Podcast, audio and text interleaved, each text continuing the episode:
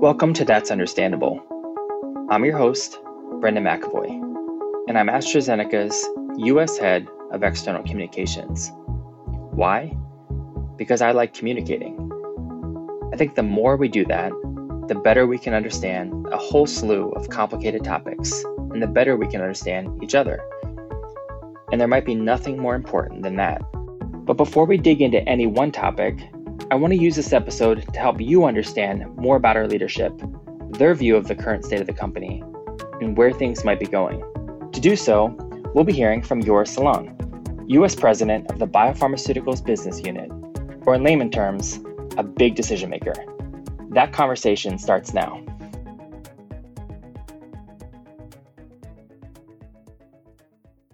Joris, welcome to That's Understandable as our very first guest ever. Hey, Brandon, and thanks for having me. It's very exciting. I'm, I'm really happy to be here. Yeah, thank you. And to kick it off, I don't want to start with work stuff. I think I want the audience to learn more about you, the person. So I'm going to ask you some questions that have nothing to do with AstraZeneca. This is all about you. Are you ready? I'm ready. Let's do this. All right, so let's jump right in. Given we've just entered a new year, I have to start with the obvious question What is your New Year's resolution?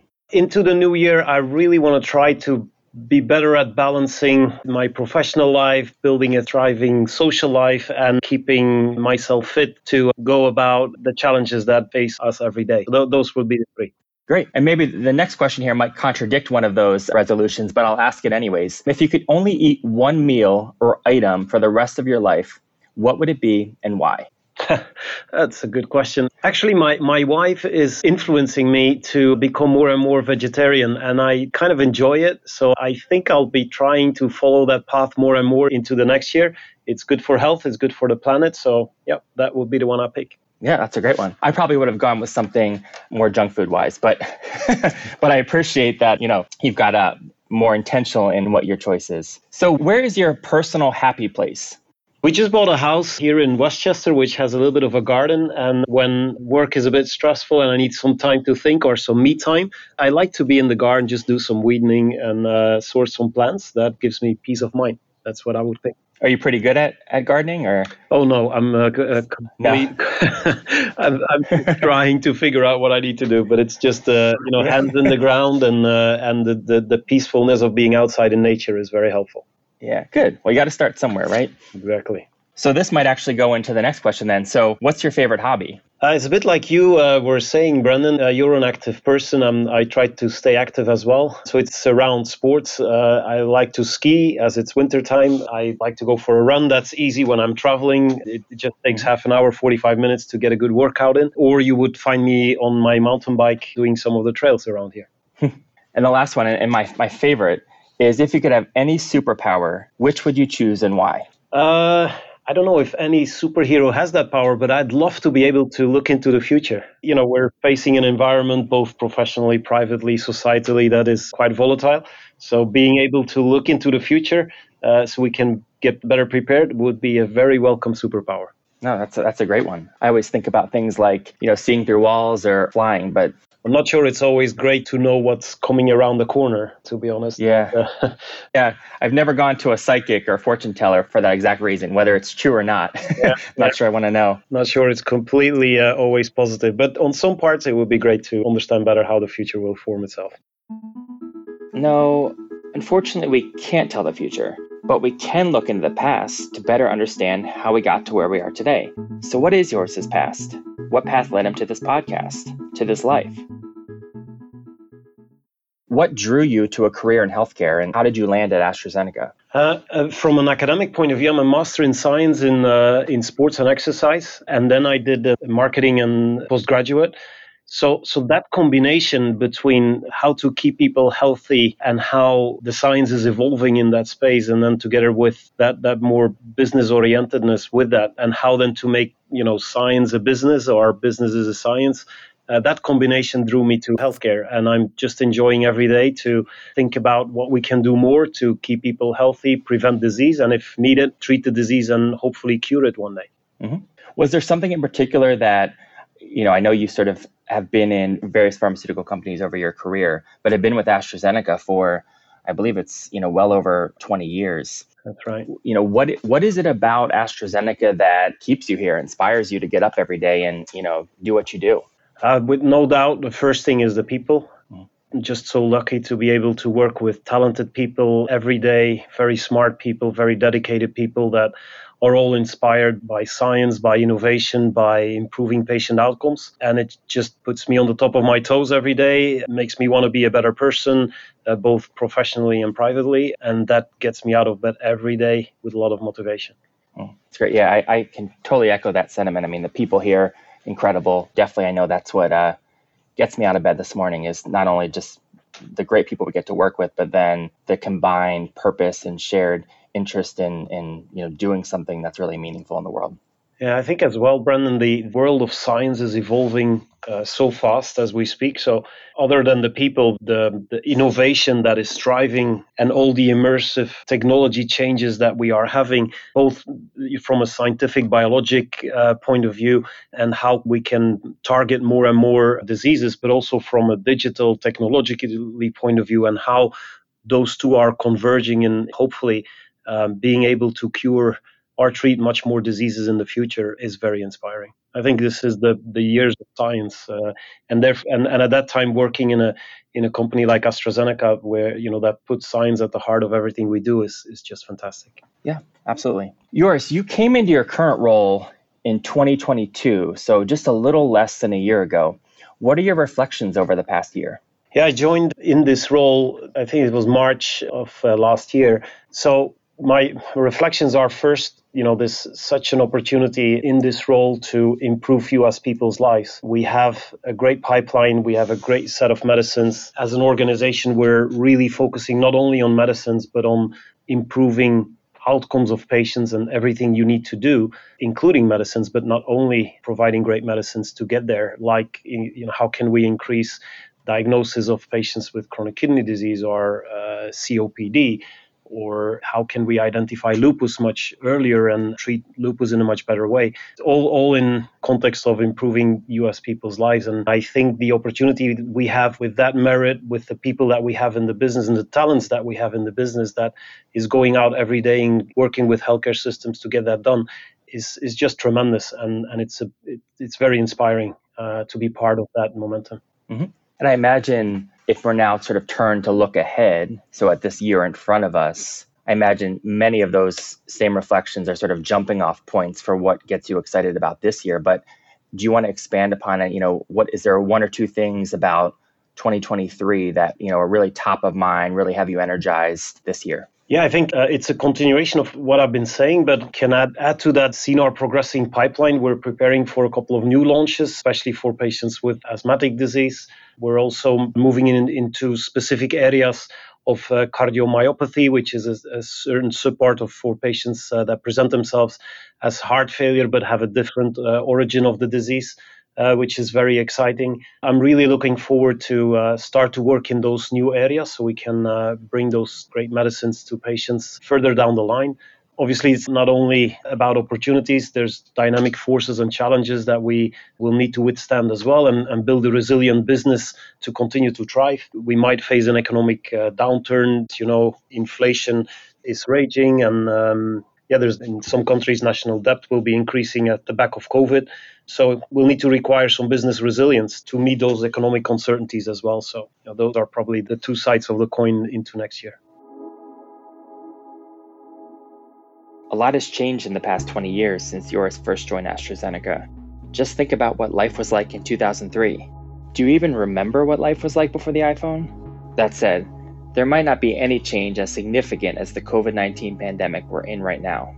And just like every other aspect of life, the workplace was greatly affected. How have you seen us adapt since the arrival of the pandemic in, in early 2020? That's a great question, uh, Brendan, because as you say, the pandemic has been uh, hopefully a once in a lifetime event for us personally, but also for organizations like ours and, and our culture. The way we behave has, has definitely adapted since that event. I would allude to two pieces of that. One is that we've learned uh, through our efforts in helping humanity out of uh, this situation through a vaccine or through biological monoclonal antibody that protects immunocompromised patients, that the speed at which we can provide these solutions is unprecedented. And I, and we're taking some learnings out of that behavior that we had like with that pandemic mindset and that urgency to save people's lives. How can we use some of that thinking into our normal programs and therefore accelerate them and bring them to patients uh, faster? So that's definitely been one big element of that. One other piece of the pandemic learning has been is how we can work in public private relationship in a very effective way. We have been collaborating with the government very intensively over the last couple of years and that has helped us to understand how public and private coming together can be a force of good for society at large. And and we've learned a lot of, out of that and and we want to continue doing that going forward. And maybe the third one i'll allude to is just different ways of working. Both ourselves but also our customers and the stakeholders have learned to embrace digital in a more meaningful and forceful way during the pandemic because there was no no way to do it face to face and we, we have learned a lot in terms of what is possible in embracing digital technology, digital ways of communicating, and we're continuing to um, uh, benefit from that going forward. Those would, would be the three ones, Brendan. Yeah, no, I appreciate that. I think that it is. There's definitely a digital influence or thread sort of through everything. I mean, even if you think about prior to 2020, how often I did a you know a video call or anything like that, it was just very rare. Um, and now we're seeing this ability to connect with folks in so many different ways, and in, in many ways, I'd say even improving the interactions that we're having. So as hard as it is to have gone through COVID, it is it's nice to at least be able to reflect on some positives that have come out as a result of it, just given how you know significant the the impact was from a negative standpoint. Absolutely. Even aside from the pandemic, we're living in a time of major uncertainty and doubt. There's no telling what the year will bring. This is where someone like Joris has to fully understand the global picture as he evaluates the potential landmines around the healthcare industry heading into 2023.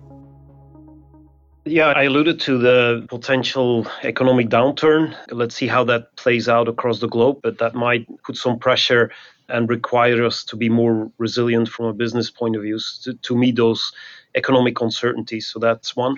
The other one, there is greater geopolitical conflict ongoing in the world. So, you know, not going into details there, but hopefully that's not going to have a greater impact than it has already. But it does influence, for example, global supply chain and how that is uh, disrupted. It was already disrupted after COVID, and it continues to be quite a bit of an issue on certain parts of the global supply chain. So those are more overall trends. Maybe a last one, and we know that is that climate change is continuing to speed up, and the rapid rise of global temperatures that we see due to too much greenhouse gas uh, is putting the sustainability of the planet at risk. So, so those are kind of more holistic trends that, that will be shaping AstraZeneca's future. Um, a little bit closer to home um, is um, the Inflation Reduction Act that, that went uh, through co- Congress over summertime last year. Um, we're working very diligently in, in understanding how that will uh, impact our portfolio of today, but also our pipeline for the future. Um, you know that not not everything is an is a negative in there. I, I think the the government is trying to protect patients and patients copay with a cap of two thousand dollars in the Part D redesign, which we've been very positive about, and and I think that's a very good thing for patients. Um, however, uh, there's other parts where uh, the government will be going into price negotiations, which ultimately will lead to uh, less lifespan of medicines in, in the US market, um, which then could hamper the innovation for patients. And, and we're working with stakeholders to see how we can avoid some of these unintended um, impacts of the Inflation Reduction Act on innovation and, and on patient outcomes going forward. Mm-hmm. Yeah, there are quite a few factors out there. It'll be interesting to see as the year progresses, um, you know, how we sort of how we react and respond to them, and how, like you said, how we continue to partner with the various stakeholders within the healthcare environment to ultimately do what's best what's best for patients. Absolutely, but I think we, back to our previous conversation, uh, Brandon, uh, innovation um, uh, and and bringing value to society, I think will always be applauded by the stakeholders, um, and that's what we're focusing on as an organization. Um, we we follow the science, we follow the innovation, and, and we try to uh, come out with solutions that uh, help improve patient outcomes. And, and I think if you if we focus on that, we will be okay. Mm-hmm. Absolutely. Yep. Keeping our north star always in mind. Absolutely. Did you hear him mention climate change back there? It's an overwhelming topic, and it can almost feel impossible to make a difference. While each of us collectively can make progress, it will take large and small companies prioritizing action to make a significant impact. So, I wanted to know where Joris sees AstraZeneca fitting in with the climate change conversation. I'd love actually for you to provide some perspective around AstraZeneca's focus around climate change, around environmental protection, sort of our broader sustainability efforts. Yeah, absolutely. It's a very important topic. And maybe people underestimate the um, polluting effect of the overall healthcare system and environment. It's pretty high, especially when you think about hospitals and the bigger healthcare systems in terms of how they use carbon and how they emit carbon. It does add to the burden of the global greenhouse emissions. So, as we are part of that ecosystem, I think we do have a role and a leading role to play to get into a better place. The other part is that the, why it's so important is that we we are uh, fundamentally we are here to improve you as our global people's lives. And you can only do that when you live on a healthy planet. And that's why we kind of say, you know, a healthy planet and a healthy society ultimately helps us to reach our North Star uh, as an organization, which is healthy people. That's why we're quite passionate about making sure we do what we can do to um, lead the charge in improving greenhouse emissions and helping the planet be in a better place. Some of the things that we are doing there are quite exciting. I know people have heard about the sustainable uh, markets initiative, which our CEO is leading and was present at COP27 very uh, recently. And where, as an industry, we have come together with seven biopharmaceutical companies, together with stakeholders like university governments, etc., to try to see what healthcare can do to help solve the problem. One of the streams that I've been involved in, for example, is how can we reduce the carbon emission along a patient journey? And we've come up with a couple of key initiatives that you can do along a patient journey to ensure that carbon emission is reduced whilst we improve the patient outcomes. Uh, it was very exciting to see how, again, public private comes together and try to solve some of these issues. Other elements of the um, sustainable market initiative is about the supply chain and what can we do to reduce carbon emission out of our supply chains in, in uh, producing biopharmaceuticals. And a third one is around clinical trials and how can digital help to reduce the emissions that are produced whilst doing clinical trials. So it's very mm-hmm. inspiring work. Now, these are some lofty ambitions, and it's not something only the healthcare sector is dealing with, obviously. From fashion to consumer packaged goods to motor vehicles, the whole world is trying to figure out how to save the planet while still pursuing our ambitions. And it's just one of a multitude of problems AstraZeneca is focused on.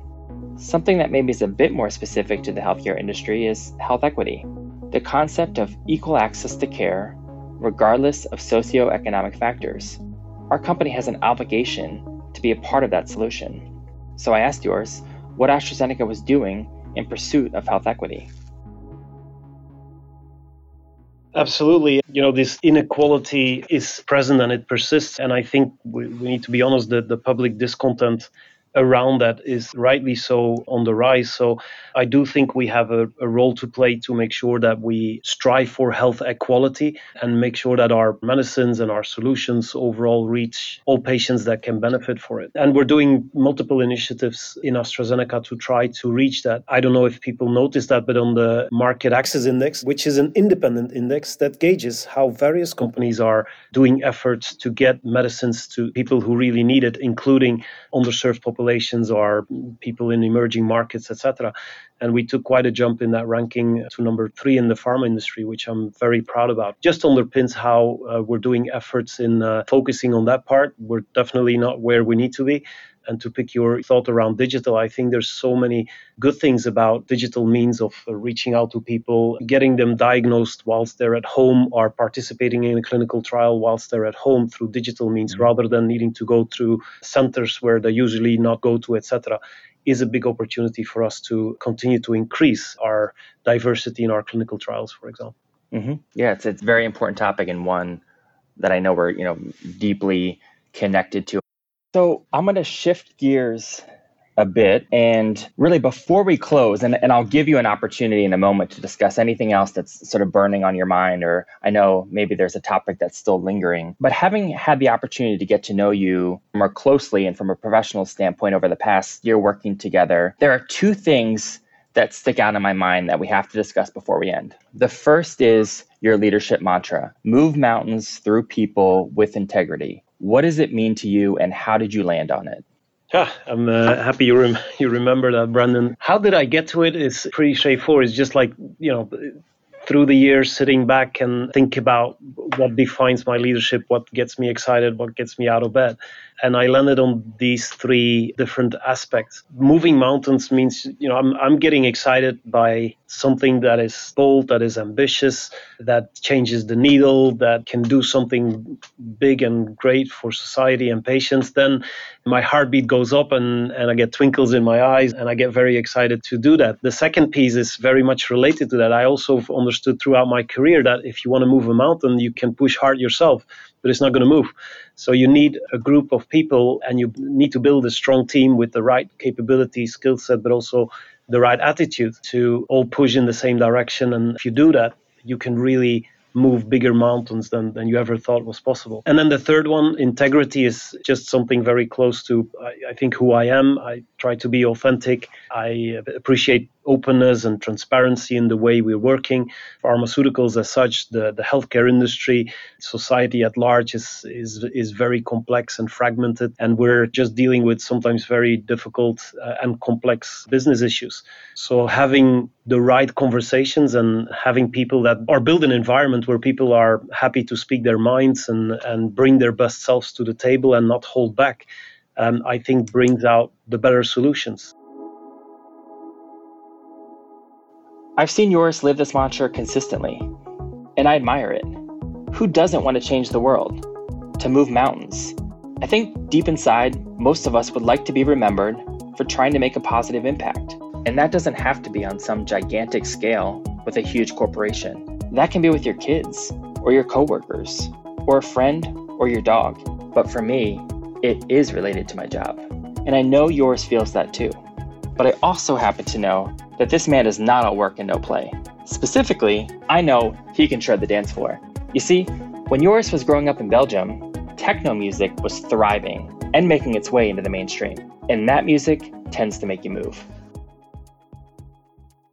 turning to a, a, lighter note, I think it's only fair to fill the listeners in on your secret, or perhaps not so secret talent, and that is dancing. So I, I have to ask where does the rhythm come from, the skill, and the love of dance? That's a surprise you come up with that. I don't know. It's just I've loved music since I was little and I was growing up. You know, when I was going to university, I think I followed one dance course, which is like rock and roll, which I had fun mm-hmm. with. And you know, I'm I just probably close to who I am. I don't like just to stand at the sidelines and watch things. I am somebody that jumps in and wants to participate and you know be part of it rather than watching it. So you know, if if we have uh, if there is a party or we have something to celebrate and there is a dance floor, you will find me on the dance floor, not on the sidelines watching it. Well, I can't think of a better note to end on than that. Um, but I did promise to give you the final word. So, are there any other burning topics, anything that is still sitting in your mind that you'd like to share with the listeners before we end? I think we covered a lot of ground, Brandon. I just would like to say that I mean we we've spoke about that. Um, I think the best is yet to come. I've been working in this industry for over 20 years, but what we currently see in terms of what is possible through science, targets that we never thought were ever be druggable, as they say, which then leads to a treatable disease. That's just going up every week. You see a new platform, a new technology boiling up that could address some of the highest unmet needs that are still out there in the world. So it's just such an exciting time to work in a biopharmaceutical company like AstraZeneca and truly believe the best is yet to come. I can't wait to see how we can help patients improve outcomes even more in the next decade. Amazing. Thank you for joining me. Thanks for your openness and helping not only me, but our listeners understand you a little bit better. Sure, Brandon. It's my pleasure and, and really thank you for having me. Have you ever interviewed your boss? It's kind of sweat inducing. But I love coming to work every day for someone so passionate about helping people and creating a healthier world and a healthier planet. That's what drives me. Hopefully, hearing from Joris helps you understand a little bit more about what we're trying to do here at AstraZeneca. That was a wide ranging conversation. But on our next episode, we're going to hone it in. We'll be trying to understand the state of health equity in America right now because, honestly, we've got work to do. And to help me break that issue down, I'll be speaking with Christy Bloomquist, AstraZeneca's VP for U.S. Corporate and Government Affairs. So join me, because there's so much more to talk about. Until then, be well, be healthy, be understanding.